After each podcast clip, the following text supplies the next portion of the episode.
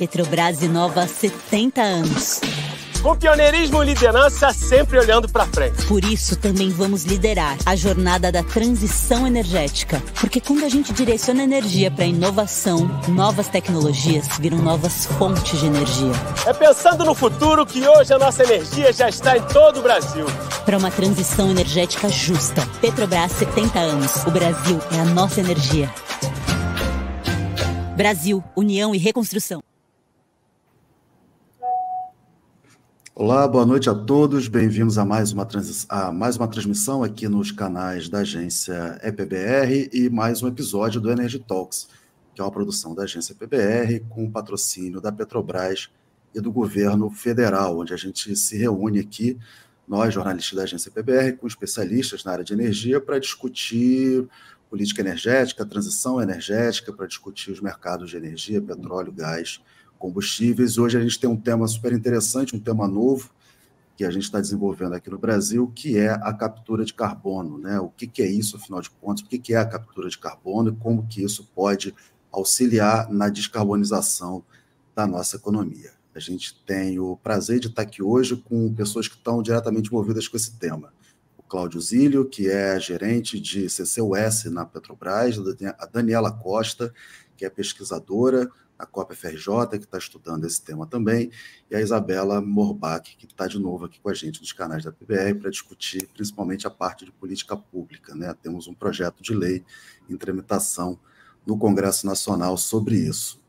Eu queria primeiro agradecer a audiência de vocês, agradecer também a presença dos nossos convidados aqui. A gente, nessa primeira parte, nós vamos fazer uma apresentação, cada convidado vai ter que dar até 10 minutinhos para fazer uma apresentação inicial sobre o tema e depois a gente entra aqui numa conversa sobre captura de carbono, inclusive com a sua participação aí na audiência. Se você tiver pergunta, pode mandar aí no chat do YouTube, do, do LinkedIn, onde você estiver ouvindo a gente, que eu vou incluindo durante a nossa conversa os temas que surgirem. Cláudio, boa noite, obrigado, a bola está com você. Boa noite, Gustavo. Obrigado pelo convite. Prazer estar aqui falando do CCS. Boa noite aos colegas aí, Daniela, Isabela e toda a audiência. Falar de um tema que é curioso como ele, ele, entrou forte assim na minha carreira, na minha vida, tem um ano e como absorveu, me absorveu completamente. É um tema apaixonante.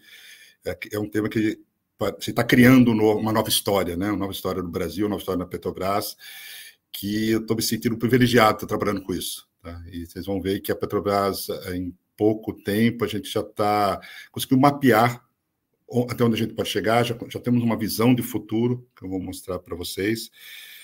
E, e, já até projetos, né, ideias e projetos, não são projetos da carteira ainda, mas ideias e projetos que a gente quer colocar para funcionar, e para isso a gente vai precisar do apoio de, de parcerias, e de muitas parcerias, muito apoio para fazer isso funcionar.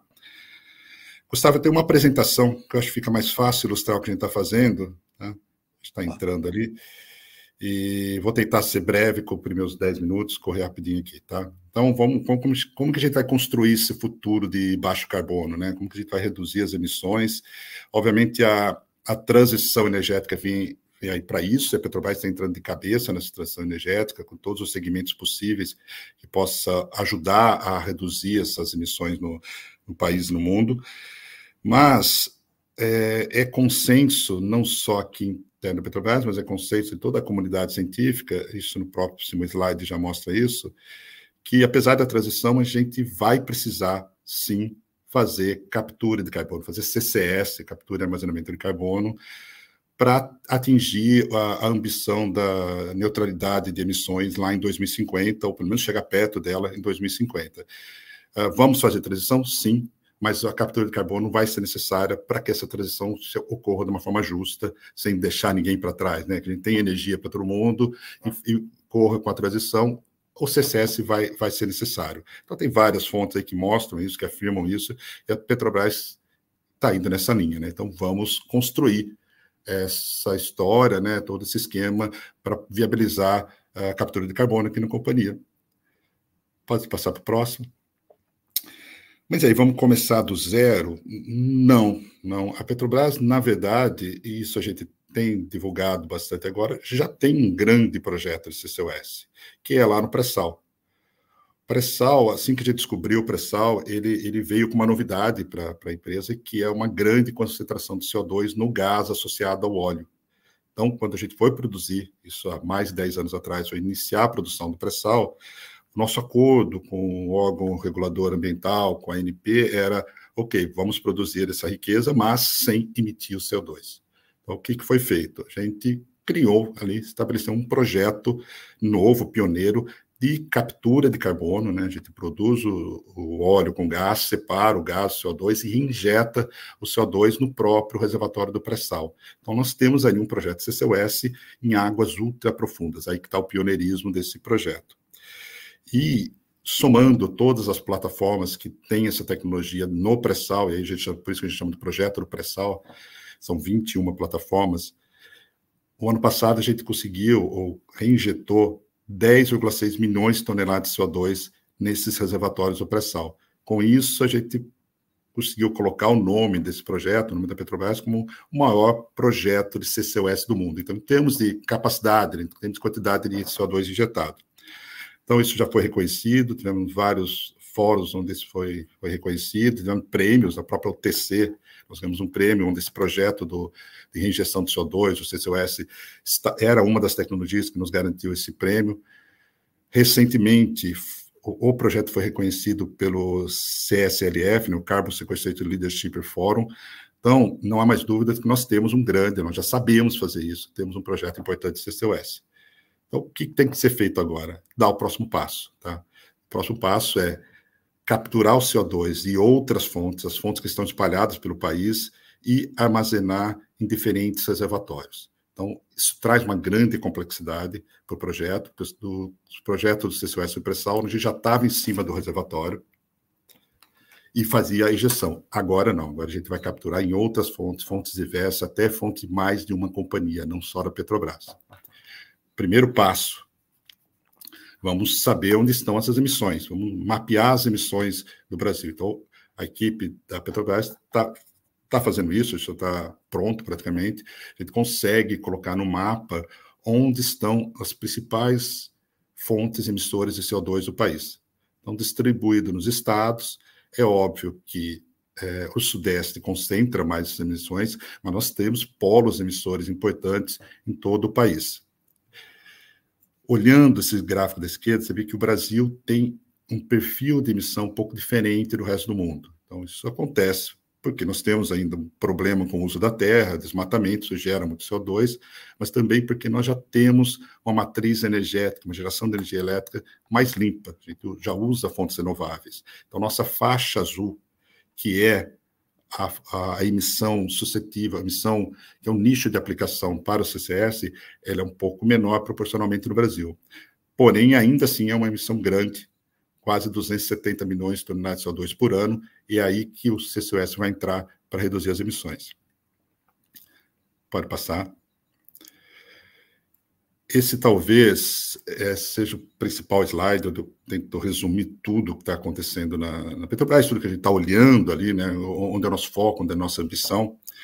Então, nesse mapa da esquerda, que basicamente tem as, as principais emissões, a gente junta essas emissões com as bacias sedimentares. Então, a Petrobras tem muito conhecimento do, da geologia do Brasil, então a gente já consegue olhar em cada um desses pontos onde a gente tem algo que é promissor para o armazenamento do, do, do, CO2. Então, com isso, a gente já tem oportunidades, não são projetos ainda, são apenas oportunidades que a gente vai começar a estudar a partir de agora, de oito hubs de CCUS no país, tá? desde o hub do Ceará até o hub do Rio Grande do Sul.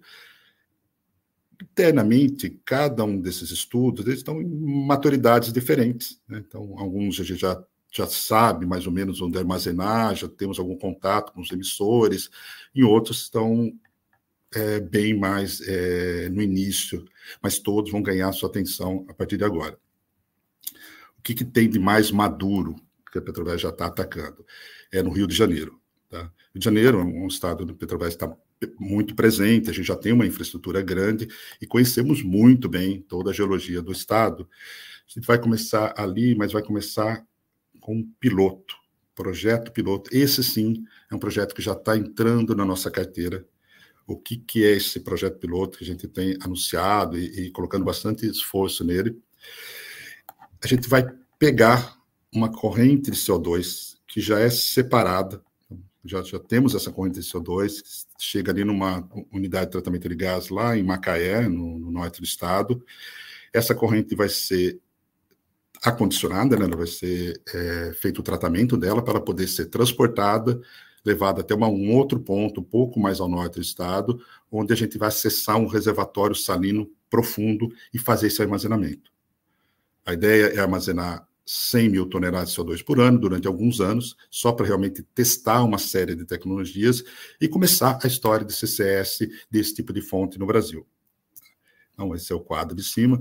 Embaixo, aí já terá um gancho para as, as outras discussões que as colegas vão fazer, para viabilizar, desde o piloto até esses hubs, a gente precisa agilizar, precisa correr com o marco regulatório CCS, a gente precisa desse marco regulatório para trabalhar, para viabilizar, para fazer acontecer esses oito ou mais hubs CCS no Brasil. Tá? Precisamos também estabelecer o mercado de carbono. Então, o mercado de carbono é que vai impulsionar a necessidade do hub. Então, essa discussão tem que avançar no Brasil com algum, acho que o poder público, né, a gente tem conversado com eles, mas é, ah, o suporte deles é necessário, assim como é necessário investimento em pesquisa. Então, tem uma colega da universidade, a própria NP tem ajudado a gente com essa pesquisa. É necessário investir em pesquisa e buscar tecnologias novas até para baratear, reduzir os custos de alguns desses processos envolvidos em CCS. Mais uma, por favor, Gustavo. Só para fechar, vou falar rapidinho assim, um pouco mais de detalhe do, do Hub do Rio de Janeiro, que é esse é, é uma oportunidade, né, um, uma ambição nossa, depois do piloto, bem, bem rápido. O Hub do Janeiro, aqui é apenas um desenho do que é possível fazer, que, que, que nós fizemos aqui foi é, juntar os clusters, os polos emissores do Estado, né, as diferentes cidades que vocês veem aqui. Cada cidade é um polo com uma tecnologia, um tipo de indústria diferente, um setor industrial diferente. Por exemplo, Cantagalo tem cimento, tem o Porto do Açu, tem a parte de siderúrgica, tem a parte petroquímica. Então, aqui a gente só faz um, um link com, essas, com esses polos, já entendendo as faixas de dutos que existem no estado, levando até eh, Macaé, onde está escrito o TGCAB ali, e o TGCAB indo para o Barra do Furado, onde é, nós temos ali o, o grande reservatório salino que será possível fazer esse armazenamento. Então, o piloto vai ajudar nisso. Então, por isso que a gente tem o piloto, a gente vai testar esse reservatório salino, testar a capacidade dele, testar o transporte até lá, e isso pode viabilizar o nosso primeiro hub de CCS no país. Então, essa é, esse é o sonho, essa é a ambição ainda nossa. O que nós temos mais próximo, que nós vamos trabalhar agora, o próximo slide, que é o piloto. Então, esse piloto, é, já tem alguns detalhes, mas é, a, da de Macaé até Barra do Furado, onde fica o reservatório salino, a gente pretende fazer o piloto, são 80 quilômetros, então a gente vai ter já a experiência de transportar CO2 puro nessa distância, a questão de tratar a corrente para poder é, colocar nesse duto, a injeção no reservatório, vamos testar essa injeção, e talvez um dos pontos mais importantes desse piloto que a gente vai avaliar com todas as tecnologias possíveis é o monitoramento da, da injeção. Então, estamos injetando, esse CO2 está ficando lá embaixo, ele está respeitando o modelo que nós temos de comportamento da, da frente de CO2 lá no subsolo. Então, tudo isso vai ser testado num piloto de pequena quantidade, com toda a segurança possível. Acho que o próximo slide só sintetiza a, que o piloto vai servir para todos os segmentos da, do CCS, desde a captura, apesar do CO2 já estar capturado, a gente tem que tratar essa corrente e até mexer um pouco no processo para melhorar essa captura e a, e a qualidade da corrente CO2 que sai. Vamos transportar uma distância relativamente grande a, a corrente pura de CO2 e toda a questão do armazenamento, perfuração de poços, que tipo de poço usar, como monitorar, é, quanto tempo monitorar, qual tecnologia usar, tudo isso vai ser tratado no piloto.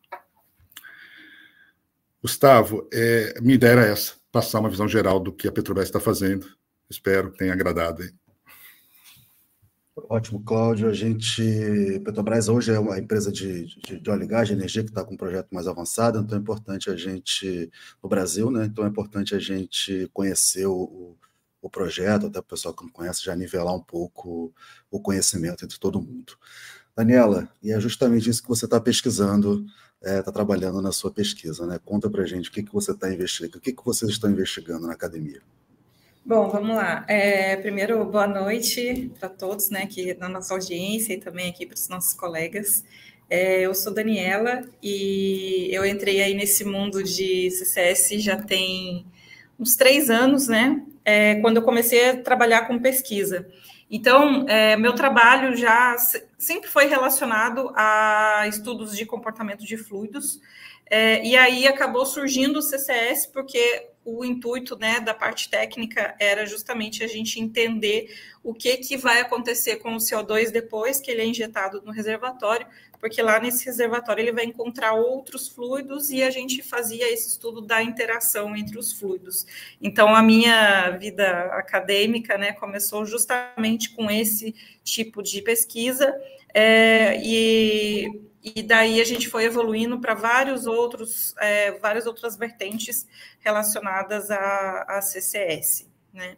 E agora, mais recentemente, eu mudei um pouquinho a, a, o foco, né, e deixei um pouco dessa área muito de laboratório e comecei a fazer um trabalho relacionado ao mapeamento de novas tecnologias, né, de tendências de tecnologia para para o desenvolvimento né, do CCS. E aí é muito, para mim foi muito interessante ver a apresentação, é, porque é, justamente né, o, que, o que foi mencionado foi que a gente tem condição hoje de usar as tecnologias é, da, da, indústria de óleo de gás, da indústria de óleo e gás para poder desenvolver CCS, né, CCUS no caso. E aí é, é justamente isso que eu tenho observado no meu mapeamento de que hoje nós já estamos prontos para começar a trabalhar com, com CCS, nós já conhecemos o básico ali, que seria fazer a caracterização dos reservatórios, a gente já sabe perfurar poço, a gente já tem toda essa experiência, especialmente aqui no Brasil, né, onde a gente tem a Petrobras aí como pioneira nesse setor e, e, que já está fazendo né, esse grande projeto de injeção de CO2 nos, nos campos do pré-sal. Então, hoje nós já temos né, acesso a essas ferramentas que nos, nos dão a oportunidade de expandir esses projetos exatamente como foi mostrado aí inicialmente, né? Em relação ao mapeamento né, das tecnologias, é, o que eu tenho apurado né, na minha, no meu trabalho é que nós estamos justamente é, te, buscando desenvolver essa questão do monitoramento do CO2, que, como já, né, foi mencionado, esse projeto piloto da Petrobras vai vir aí como é realmente um, um, um, momento ali da gente explorar todas essas questões que a gente pode ter ainda algumas dúvidas, né? E vai trazer muitas respostas. Eu acho que vai ser super interessante é, para a gente poder aprender, ganhar experiência e daí expandindo isso cada vez mais aí pelo, pelo nosso país, né?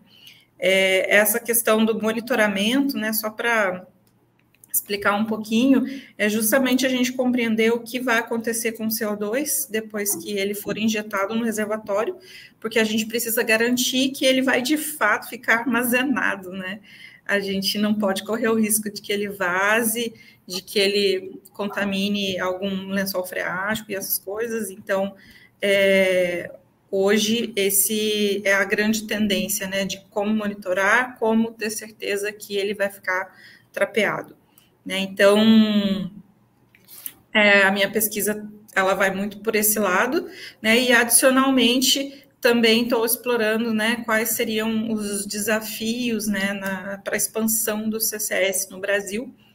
E o maior desafio hoje, né, a gente esbarra na questão regulatória, é, mas que estamos aí muito otimistas de que isso em breve vai, vai ser resolvido, é, e também na questão da gente ter mais incentivos né, para que as empresas façam esses projetos e estabeleçam parcerias, porque é, ainda é algo muito caro de ser feito, né? E enquanto a gente não tem esse mercado de carbono é, regulado, acaba que não, não existe é, muito incentivo, né? Porque é caro fazer e no final das contas é, a gente está sempre procurando por um retorno financeiro, né? Então eu, eu acredito que o marco regulatório vai trazer para a gente muitas possibilidades e muitas oportunidades para expandir CCS no nosso país, até porque nós já conhecemos a técnica e já temos expertise para fazer isso acontecer, né?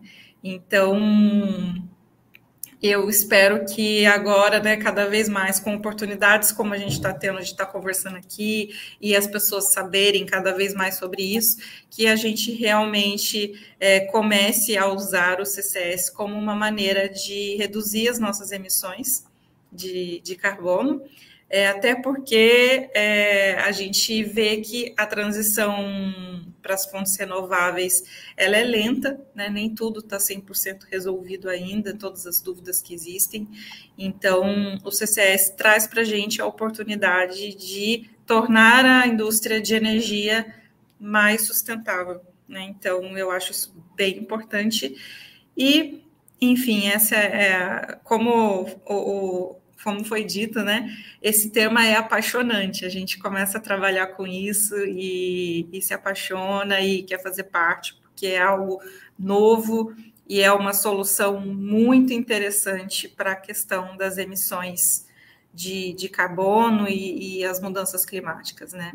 Então, como a gente, as nossas oportunidades hoje dependem bastante da questão do marco regulatório, eu vou passar aqui a, a palavra né, para a Isabela, que vai trazer para a gente um pouquinho mais sobre isso.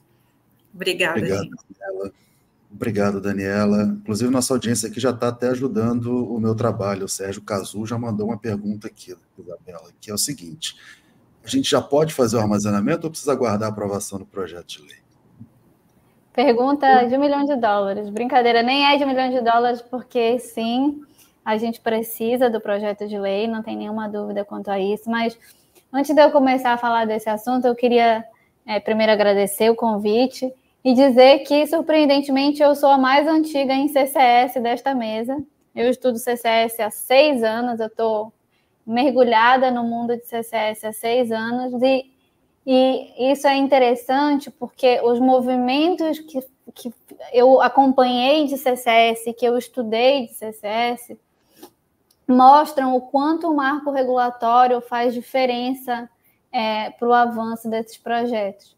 Quando eu quando eu estava estudando, e aí acho que vale aqui é, a menção para dizer que esse, esse projeto que está tramitando no Senado ele foi, contou com o subsídio de muitos pesquisadores da USP, coordenado por um projeto de pesquisa pela professora Irdan, e ele vai tentar enxergar, foi tentar olhar, pesquisar, ver o porquê que, que os projetos de CCS saíam, não saíam, quais eram as movimentações do mercado em relação a projetos de CCS, e a gente vê o quanto era importante, porque a gente tem, assim, no mundo, na história dos projetos de CCS no mundo, ali, assim, contando duas, quase três décadas, um movimento de ondas de projetos de CCS. A gente está, no mundo acadêmico de quem estuda isso, na terceira onda de projeto.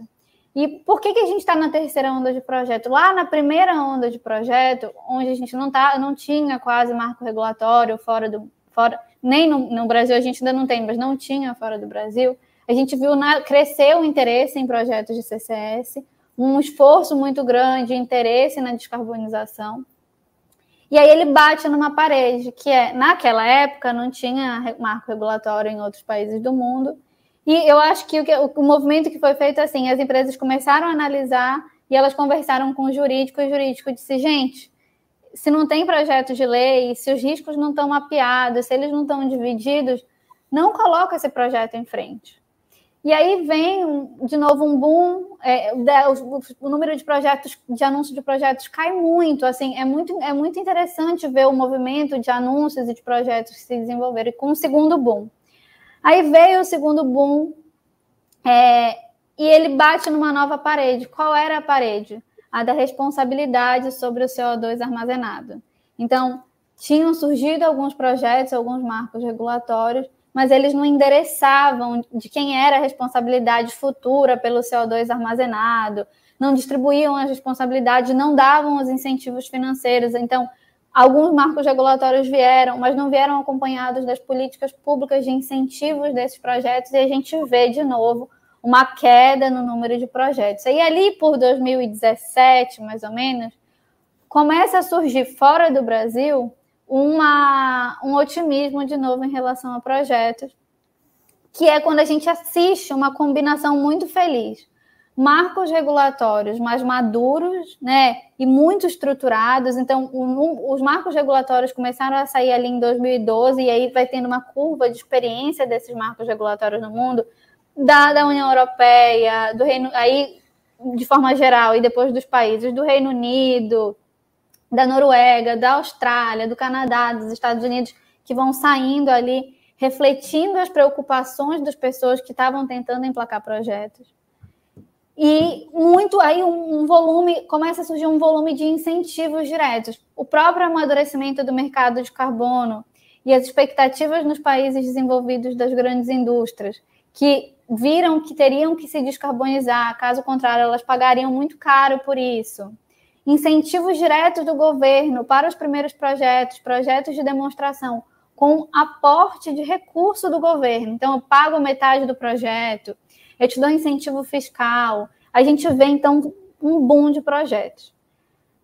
Ali, em 2021, 2022, a gente assistiu um anúncio de mais de 100 projetos no ano, naquele, naquele alvorecer, eu acho, da questão climática e de que isso realmente não vai mais voltar atrás. Não, a gente não vai mais voltar atrás sobre a urgência de descarbonizar, a gente não vai mais voltar atrás sobre é, que vai custar caro e que alguém vai pagar a conta das emissões.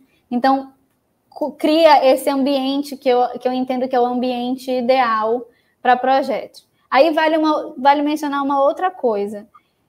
Ah, embora os marcos regulatórios dos países desenvolvidos que têm projetos comerciais de CCS venham de 2012, 2013, tem um tempo de maturação que não é só da experiência de, de regular da lei, mas de desenvolver todos os regulamentos que vão precisar começar a ser descritos, as normas técnicas, o que é um armazenamento seguro, quem, quem vão ser as autoridades e formar as autoridades reguladoras dentro desse, de, dessa, dessas agências e dentro institucionalmente, fazer uma transição institucional, isso também leva tempo. E aí, ali em 2020, os países desenvolvidos já tinham conseguido juntar todas essas expertises. Então, se a gente voltar agora os nossos olhos para o Brasil, a gente tem algumas coisas interessantes que, que a gente consegue beber na fonte. Quando a gente estava estudando na, lá na USP é, quais eram as curvas de conhecimento dos marcos regulatórios, as curvas institucionais e etc., a gente já conseguiu aprender com os erros do passado. Então, dos erros dos passados de outros países, a gente já conseguia mapear que, olha, é, tem que ter uma autoridade reguladora bem definida, que a responsabilidade pelo CO2 armazenado, depois que o armazenamento acabar, o CO2 fica lá, isso tem que estar muito claro, porque os projetos que atrasaram, atrasaram porque isso foi apontado como um risco muito grande. A gente já consegue fazer benchmarking de regulamentação, então a gente já consegue aproveitar as experiências, por exemplo, de licenciamento ambiental, de regras técnicas de perfuração de poço, de materiais de cimentação que são usados. Tudo isso a gente tem uma a gente vai conseguir reduzir a curva no Brasil, porque a gente consegue olhar a experiência internacional. Agora, a pergunta, voltando para a pergunta do Sérgio. Se não tiver um marco regulatório, pode fazer? Não pode. Por quê? E não podia fazer na maior parte dos países, ali, salvo os Estados Unidos, há uma discussão, porque o lugar onde a gente injeta o CO2, lá o espaço poroso na rocha, no, nos reservatórios salinos, na, nas possíveis camadas de carvão, elas são bens públicos, elas são bens da União, está lá na Constituição. E no Brasil e no Reino Unido, na Noruega, no Canadá, na Austrália, para a gente explorar um bem público, precisa, a lei precisa dizer como a gente vai fazer isso. Então, a grande limitação que a gente tem hoje em termos de projeto de lei, porque todo mundo fala que precisa sair o projeto de lei, é porque sem ele, a própria autoridade pública não tem como dizer, não, você vai fazer assim, você, você me apresenta esse esse documento que eu tenho essas condições de te dar é, a outorga para fazer. Isso só não é verdade em dois casos. O primeiro caso é a extração avançada, que eu faço num contexto de exploração do petróleo, que é o CCUS, que, que a Petrobras faz muito bem e faz há muitos anos. E o segundo contexto é o projeto de demonstração. Porque o projeto de demonstração, e eu acho que a Daniela e o Zílio explicaram muito bem, eles também servem para a gente aprender com a experiência. Então, quando um projeto de demonstração ele começa a operar, a gente tem muito mais cautela, cuidado e monitora o comportamento desses projetos para ajudar a desenvolver regulação, para ajudar a desenvolver boas práticas, para ajudar a desenvolver o que é a cadeia de fornecimento que vai ser no Brasil. Então, é, não pode fazer sem um marco regulatório, salvo essas duas é, situações que eu expliquei. E acho que a indústria agora, e é, eu acho que essa é, é uma notícia muito feliz da minha experiência de seis anos atrás até hoje, é que assim, começou com ninguém sabia o que era CCS no Brasil, salvo os acadêmicos, ninguém sabia o que era. Quando eu defendi o meu, meu doutorado há um, um ano e pouquinho atrás, que quando o projeto se encerrou, que eu, Israel Lacerda e a, a professora Irdan encerramos ali o projeto de pesquisa, as pessoas sabiam, assim, algumas sabiam o que era, mas vamos fazer amanhã? Do, um ano e meio atrás era isso, deixa para depois, tem, a gente pode descarbonizar de outro jeito. E aí deu um, assim, um estalo em que todo mundo passou a perceber que, cara, a gente vai ter que contar com essa solução.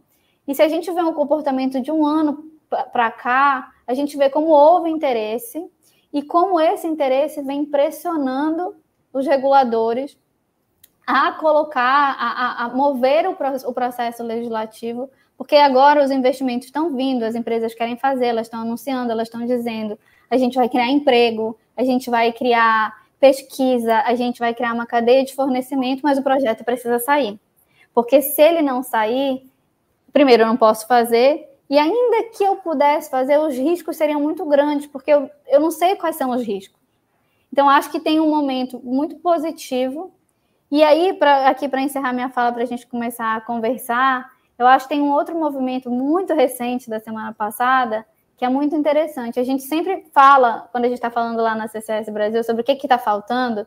Está faltando pesquisa e desenvolvimento, está precisando de, de linha de sísmica, mas a gente sempre fala, está faltando regulação e está faltando financiamento. Como eu disse, os primeiros projetos deixam muito incentivo é, público. E a gente viu os anúncios do PAC.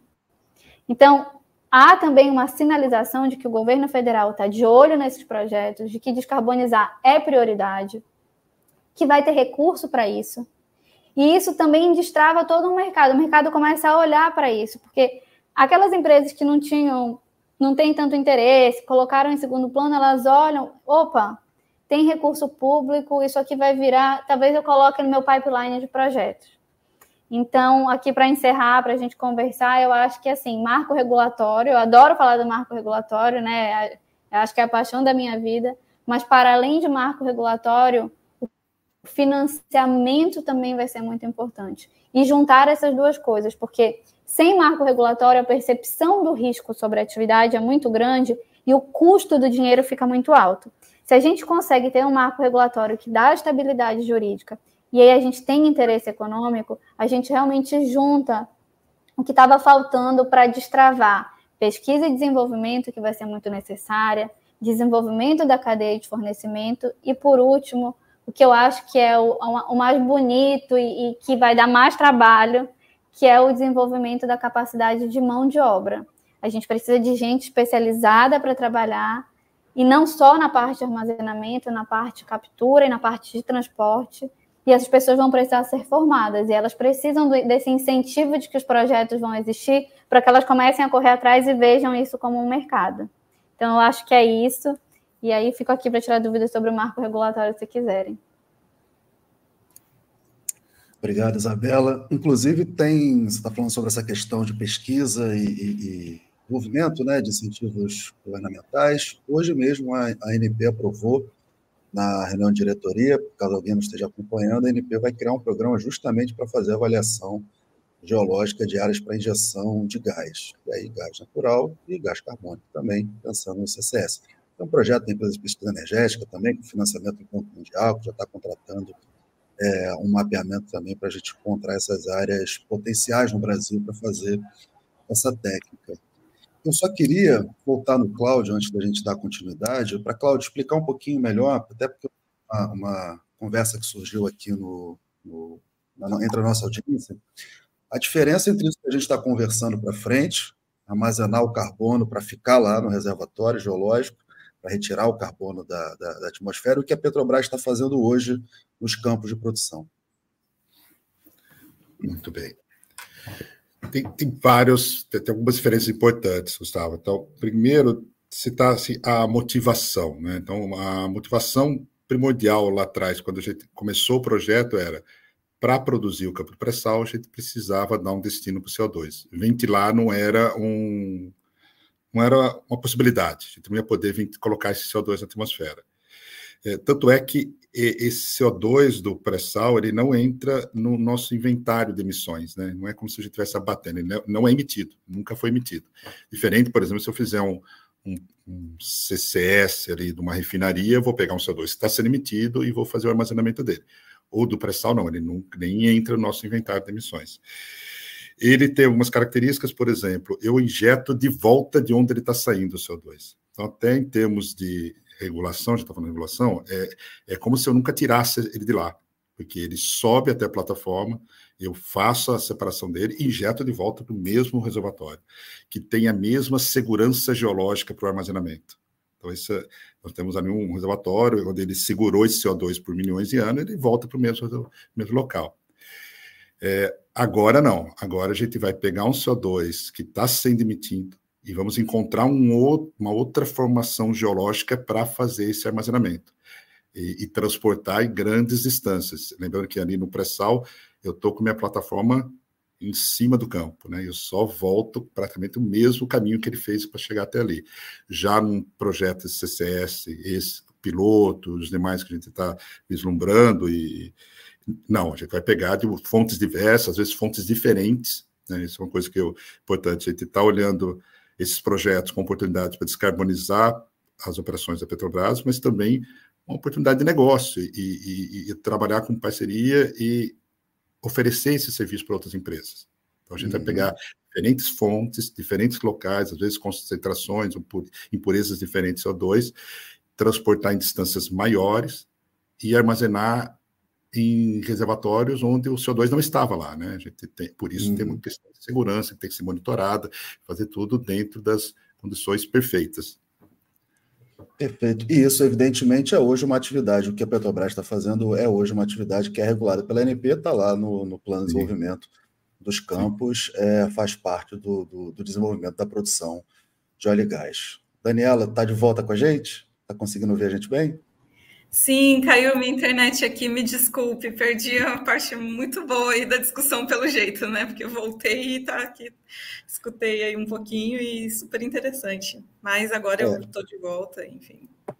Eu queria, é, justamente, caso Cláudia, Isabela queira fazer algum comentário, é só chamar, mas eu queria justamente voltar para aquele ponto que você colocou na sua apresentação, que é esse mapeamento de tecnologia, como monitorar, na verdade, o, o carbono né? Queria que você pudesse explicar um pouquinho para a gente como é que está a maturidade disso. A gente tem ouvido é, que aqui no Brasil, inclusive, o ponto de vista geológico também tem um potencial para isso, né? em razão dos, dos, reservatórios salinos, mas como é que está esse, esse desenvolvimento, desenvolvimento desse conhecimento para garantir que o carbono que vai ser injetado vai continuar lá? É, bom, hoje eu percebo assim que tem duas vertentes, né? É, a primeira é a gente realmente monitorar o CO2 dentro do, do, do reservatório. Então, é, para fazer isso, é, existem muitas possibilidades e tem muita coisa em desenvolvimento ainda, mas normalmente o que a gente consegue fazer é aplicando as tecnologias da indústria de, de óleo e gás, né? Então, a gente tem coleta de dados de sísmica, é, a gente pode fazer estudos experimentais com as amostras de rocha e de, dos fluidos do reservatório para a gente ver como que isso se, se comporta e aí a gente ajusta os modelos matemáticos, né, que fazem essas simulações. É, tem essa, então tem essa vertente que, eu, como eu disse, é o que acontece lá dentro do reservatório, né? E, e tem uma segunda vertente que seria como que a gente monitora vazamento, né? E, e também existem muitas possibilidades, né? Eu tenho visto patentes aí de, é, de estudos que envolvem é, coletar amostras de dentro do reservatório, fazer um monte de teste de laboratório, e também outras que tem a ver com você ter um, um sensor ali próximo que vai detectar se tiver algum vazamento. Então, o, o, que eu tenho observado né, nesse estudo específico de mapeamento de tecnologias é que tem muita coisa em desenvolvimento, né? Porque como eu tenho é, visto mapeado as patentes, o que a gente vê das patentes é que elas são coisas que estão sendo implementadas agora, né? E algumas ainda nem foram implementadas, ainda estão em escala de laboratório, né? Então, é, eu, eu vejo esses dois cenários. E os dois ainda em, em desenvolvimento, apesar de já termos muita coisa consolidada, e acredito que vai ser é, é, como outras, outras situações, né? A gente vai é, melhorando à medida que a gente vai aplicando, né? A gente faz um projeto, aprende um pouquinho, melhora o monitoramento e vai aprendendo, aprendendo. Por isso a importância né, dos projetos piloto, né, que é onde a gente coleta aí os dados iniciais, entende como que tudo isso vai acontecer, né? E, e a, a só mais um, um, adendo aí técnico, né? Essa questão do monitoramento do CO2 dentro do reservatório, ela varia muito de acordo com a, a, caracterização do reservatório, né? Então, a depender do tipo de rocha, da porosidade, da permeabilidade, da, dos sais que podem estar lá, então tem muitas variações e é muito importante que a gente compreenda, né, essas variações é, que é bem o, o, estudo que, que eu é, fiz por muito tempo aí no, no, laboratório, né? Que é justamente ver o, o CO2 ele pode reagir e formar um sólido, com sais e formar um sólido, ele pode, às vezes, dissolver a rocha e mudar a permeabilidade e fazer caminhos né, por dentro do reservatório. Então, são muitas possibilidades e a gente precisa ter isso bem mapeado né, para garantir a segurança do, do projeto. Bacana. É, temos uma pergunta aqui que é interessante também, e eu vou colocar para os três, os três ficarem à vontade para responder. É, na Europa, a experiência com CCS na Europa levantou algumas questões problemáticas em relação à percepção pública. É isso que a gente está falando, né? A segurança de se fazer esse tipo de projeto e os, e os ganhos, né? os ganhos, os riscos ambientais de fazer esse projeto. Como que a gente está e aí a pergunta bem objetiva: a estratégia para que não tenhamos esse problema no Brasil. Alguém se habilita para começar ou eu já jogo para você, Isabela? Posso começar aqui, porque essa é, é sempre uma preocupação de verdade. Eu acho que a forma que a gente tem de se habilitar é nos capacitar enquanto especialistas que tratam do assunto para comunicar. Essa conversa aqui que a gente está tendo e a preocupação de não ficar falando é, o, assim, é óbvio que a gente tem que usar todas as linguagens técnicas, elas são importantes porque elas realmente definem as coisas. Mas a preocupação de conseguir traduzir para a sociedade e tratar desse assunto de forma franca, os riscos são esses, e a gente compara com outro projeto, e a gente fala do que já aconteceu e como a gente remediou, se tem remédio, quais são as consequências para frente, falar de forma franca com a sociedade é a melhor forma. Agora, tem que tomar muito cuidado para que a história não vá sendo contada e também é, se, vá sendo é, afetada por um preconceito, porque também pode acontecer. Então, vou te dar um exemplo que é uma preocupação atual nossa. Começou a sair algumas informações sobre maturidade das tecnologias, como se não fossem tecnologias provadas. É uma conversa que eu e o Zílio temos, né, Zílio? É, as tecnologias são provadas, e não é provadas porque são, é fonte da cabeça da Isabela que quer que aconteça. Existe métrica para dizer o que é uma tecnologia provada. E aí, o, aquela, determinados grupos que, que tudo bem não serem, não preferirem esta solução em, em relação a outras. Está tudo bem, a gente pode concordar em discordar e cada um é, defende as suas soluções. Isso é uma coisa. Mas dar explicações que não existem ou informações que não são aquelas é também muito complicado. E aí a gente vai tendo que fazer esse esforço de desmistificar um assunto que é complexo. Olha, uma tecnologia, para a gente dizer que ela é madura, ela vai ser testada, ela tem um nível de maturidade que segue uma metodologia e que a gente discute. Então, eu acho que essa é, é, é uma coisa muito importante. Então, a minha resposta é: a gente tem que comunicar com franqueza e sabendo que o nosso interlocutor não é alguém que estudou é, isso anos, não é alguém que tem tempo para entender exatamente o que é uma permeabilidade. Então a gente tem que conversar com as metáforas mesmo, explicar que a gente pinga água numa esponja e ela ocupa os poros da esponja e que não vai explodir. Se eu gotejar um monte de água numa esponja, ela vai explodir? Não. Então eu acho que existem caminhos que a gente tem que fazer e tentar conversar com as pessoas para explicar e ser franco sobre o que, que a sociedade topa de risco desde que os riscos estejam bem entendidos, que não haja uma histeria ou que não haja uma, uma excessiva é, alteração do que, do que as pessoas estão percebendo e aquilo não é verdade. Acho que esse que é o caminho. Mas eu acho que essa é uma das ma maiores preocupações atuais depois do marco legal. Posso fazer um comentário, Gustavo? É, concordo 100% com a Isabela e, e acho que o, um piloto de demonstração ajuda nisso, ajuda nessa comunicação. Tá? A gente vai mostrar que é, é uma coisa segura, a gente, a, toda a condição vai ser muito controlada para esse piloto, mostrar que a gente tem tecnologia. A gente só pode para um piloto de campo, a Isabela falou da maturidade, da escala de maturidade, a gente só vai para campo fazer um piloto quando a maturidade da tecnologia já é avançada. Está indo lá só para provar alguma coisa, escolher qual é a melhor tecnologia, qual é que melhor se adapta para aquele cenário. É para isso que serve o piloto. Tá? E mostrar que realmente tudo que está juntando essas tecnologias todas, a gente consegue fazer um projeto muito seguro.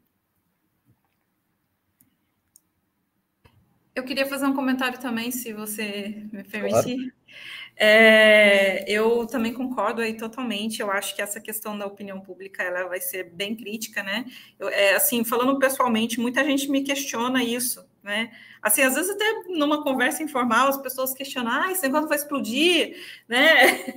É, então, eu acho que a Isabela falou muito bem de que a gente vai pela questão das de ter a informação muito bem clara, né? E, e, tem uma outra questão também, eu acho que a gente precisa, né, deixar claro que isso é algo que já tem como ser aplicado, né? Porque é muito semelhante ali ao processo que é feito na indústria de óleo e gás, que já está bem difundido e, e, maduro. Então, a gente já sabe como caracterizar reservatórios, como perfurar poços, né? Quando eu disse que tem muita coisa em desenvolvimento, eu quis dizer que nós estamos até melhorando tudo isso, né? É, especialmente a questão do monitoramento, que é o que é mais novo aí dentro disso, é, porque a gente ainda nunca teve um armazenamento de 100 anos, né?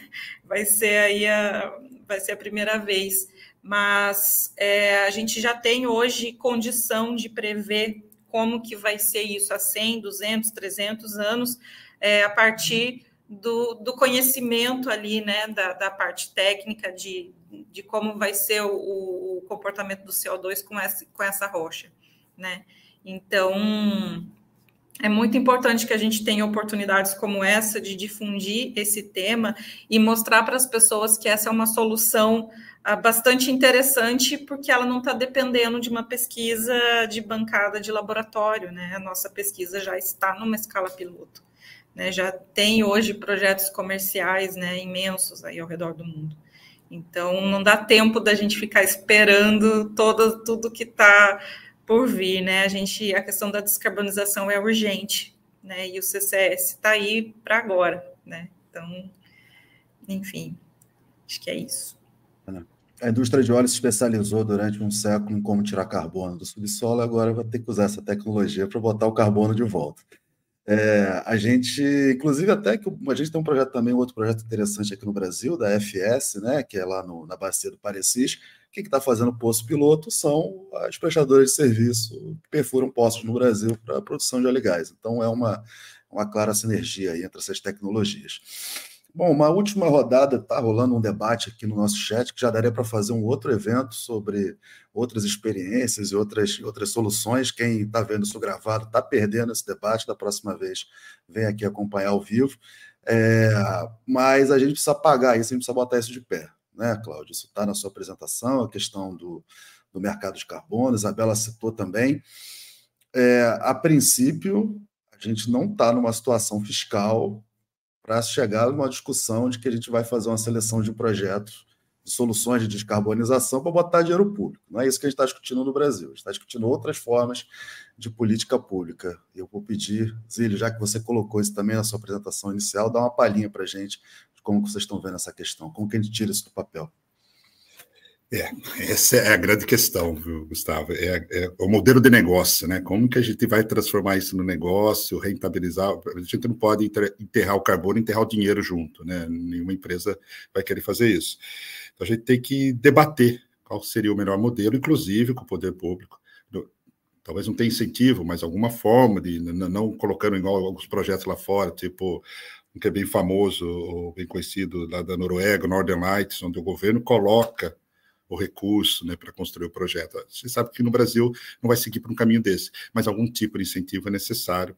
Qualquer lugar do mundo onde projetos CCS estão caminhando, existe uma participação público-privada sendo fechada ali. Então, acho que, gente, acho que é necessário. Né? O que a gente está fazendo é, é, discutir com o poder público, com os governos estaduais e federal, a gente tem conversado com eles, e com outras empresas. Então, a gente fechou agora um acordo com uma siderúrgica para a gente bater um papo. Olha, o que, que vocês querem fazer, o que, que a gente pode fazer, e em algum momento a gente tem que juntar. Vocês têm o carbono, a Petrobras tem o conhecimento e condições de é, transportar e armazenar esse carbono. Então, quando tiver um, ambiente regulatório e um negócio pronto para entrar, a gente já consegue fazer. Mas o mais importante, sabe, que apesar dessa discussão ainda tá precisa engatar, precisa aquecer mais, é, projeto CCS é parecido com projeto de, de produção de petróleo. É médio e longo prazo. Tá? Se a gente for esperar isso acontecer, esperar o marco regulatório sair, esperar o mercado de carbono sair é, para começar a desenvolver, ah, leva cinco, seis anos. Então, pode ser tarde. Então, por isso que eu acho que a Petrobras, as outras empresas, a AFS que você citou, a gente tem que começar agora entender as oportunidades e se preparar para realmente é, implantar os projetos. Isabela, um comentário? Tem, Como é que a gente sim. paga eu, essa conta? Eu acho que essa conta vai ser parte dividida com todo mundo que está interessado em fazer negócio.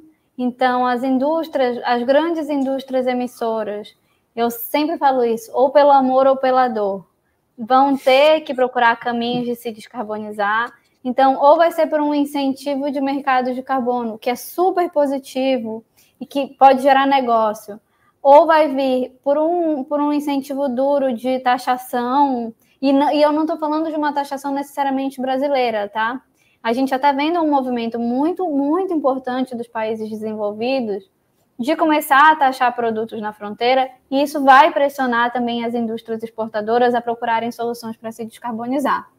Então, tem o pelo amor e pela dor, e tem a, a forma em que a gente constrói junto com o privado. quando eu estou falando de junto com o privado, não precisa ser o dinheiro, o aporte tradicional. Estou aqui, te dou 50% como Estado. Mas tem bancos de desenvolvimento com juros bons que vão ser, que vão podem modelar contratações de, de financiamento com juros melhores, porque é um projeto de descarbonização. Tem as reformas, tem as, as alterações que a gente tem que fazer nas leis e nos decretos para os instrumentos de mercado que existem. Então, aquela, aqueles é, projetos são conhecidos como verde, para receber e reconhecidos como verde, para receber dinheiro de fundos que só investem em, em projetos verdes, descarbonizados, eles também têm uma interlocução com o público de mudar as leis para abarcar. A gente tem o Fundo Clima, que tem dinheiro internacional também, é, que pode, por, por exemplo, incluir projetos de CCS na sua lista de projetos de, de, que serão projetos aptos a receber esses recursos. Então, tem aquele extremo, o, acho que o clássico, colocar o dinheiro ou taxar e etc. Mas também tem os mecanismos que, de mercado, mas que exigem uma interlocução do Estado para fazer essas alterações. Então, acho que esses de financiamento são um exemplo. Um outro exemplo que eu acho que é muito importante que, e que a gente tem que fazer esse trabalho é o que, que pode ser desenvolvido no Brasil na cadeia de fornecimento? Porque a gente pode criar uma indústria. Então, pode ser um dinheiro adiantado aqui, mas que vai gerar tributo, que vai gerar emprego, que vai gerar desenvolvimento. Então, não necessariamente o, o projeto em si, mas e, e dar aporte para a cadeia? E dar incentivo para uma indústria nacional nascer no Brasil para ser fornecedora. Então, acho que tem muitos caminhos de políticas de incentivo que a gente vai ter que pegar um pouquinho de cada, já que a gente sabe as condições do cofre no momento, que vão empurrar projetos com incentivo de, de tributo de serviços, uma série de, de tributos que não vão doer tanto no caixa do governo, mas que destravam esses projetos, no mínimo em relação a outros tipos de projeto, para que ele fique mais.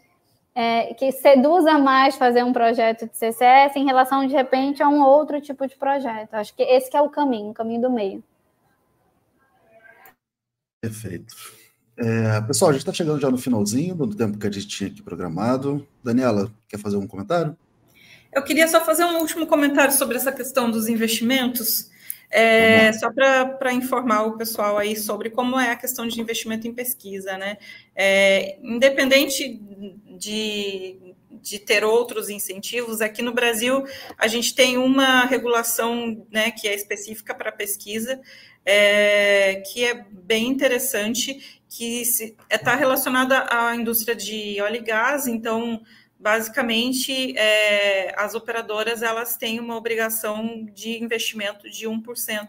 Né, da, da receita delas em, em pesquisa e desenvolvimento no Brasil. E eu recentemente é, estive com uma pessoa da, da INP, que é quem regula e fiscaliza esse, é, é, essa parte né, de pesquisa, que estava me dizendo que agora os projetos de pesquisa que serão submetidos e aprovados e fiscalizados ali pela NP dentro dessa regulação, é, eles vão incentivar que o foco seja é, toda essa, todas as tecnologias de descarbonização. Né, e hoje, é, eu não vou lembrar o número, porque eu isso aconteceu, mas eu sei que a em termos de quantidade de projetos de pesquisa, de CCS é o que tem a segunda maior quantidade, né? Só perde para biorefino. Então, hoje, a questão da pesquisa já existe um incentivo, né? É, porque está sendo feito investimento, né? Enfim. Então, só queria informar, né, as pessoas aí sobre isso. Mais uma, é mais uma fonte de recurso. Recentemente, a Agência Nacional do Petróleo revisou a resolução. Recentemente, talvez não seja tão recente, é que o tempo está passando rápido, mas já tem. A resolução foi revisada e, e determinados projetos também passou a aprovar a, a possibilidade de aprovar projetos com essa temática da transição energética, né? Entre o biorefino, entre o CCS, entre outras medidas, eficiência energética. Então, tem dinheiro lá também para a gente trazer para esses recursos. Cláudio, obrigado, tá, por estar aqui com a gente hoje. Obrigado você, Gustavo, pelo convite. Foi, foi muito bom bater o papo com a Isabela, com você, com a Daniela. Foi bem bacana. Obrigado. Legal. Isabela, mais uma vez, seguimos discutindo aqui essas, ideias políticas para isso. Sempre à disposição, esse é um assunto fascinante. Faz uma, faz uma aposta, o Senado aprova o projeto agora no segundo semestre? Aprova, eu aposto que aprova. No Senado aprova. No Senado aprova. Então tá, concordo com você, eu acho que passa, está mais fácil. Está mais perto do que longe. Está mais perto Pessoal, do que longe. Pessoal, muito obrigado por estar com a gente aqui até às sete horas da noite, numa quinta-feira, discutindo um tema novo, né? um tema tão interessante. E vamos seguir acompanhando esses assuntos por aqui. Até a próxima. Tchau, gente. Petrobras inova há 70 anos. Com pioneirismo e liderança sempre olhando para frente. Por isso também vamos liderar a jornada da transição energética, porque quando a gente direciona energia para inovação, novas tecnologias viram novas fontes de energia.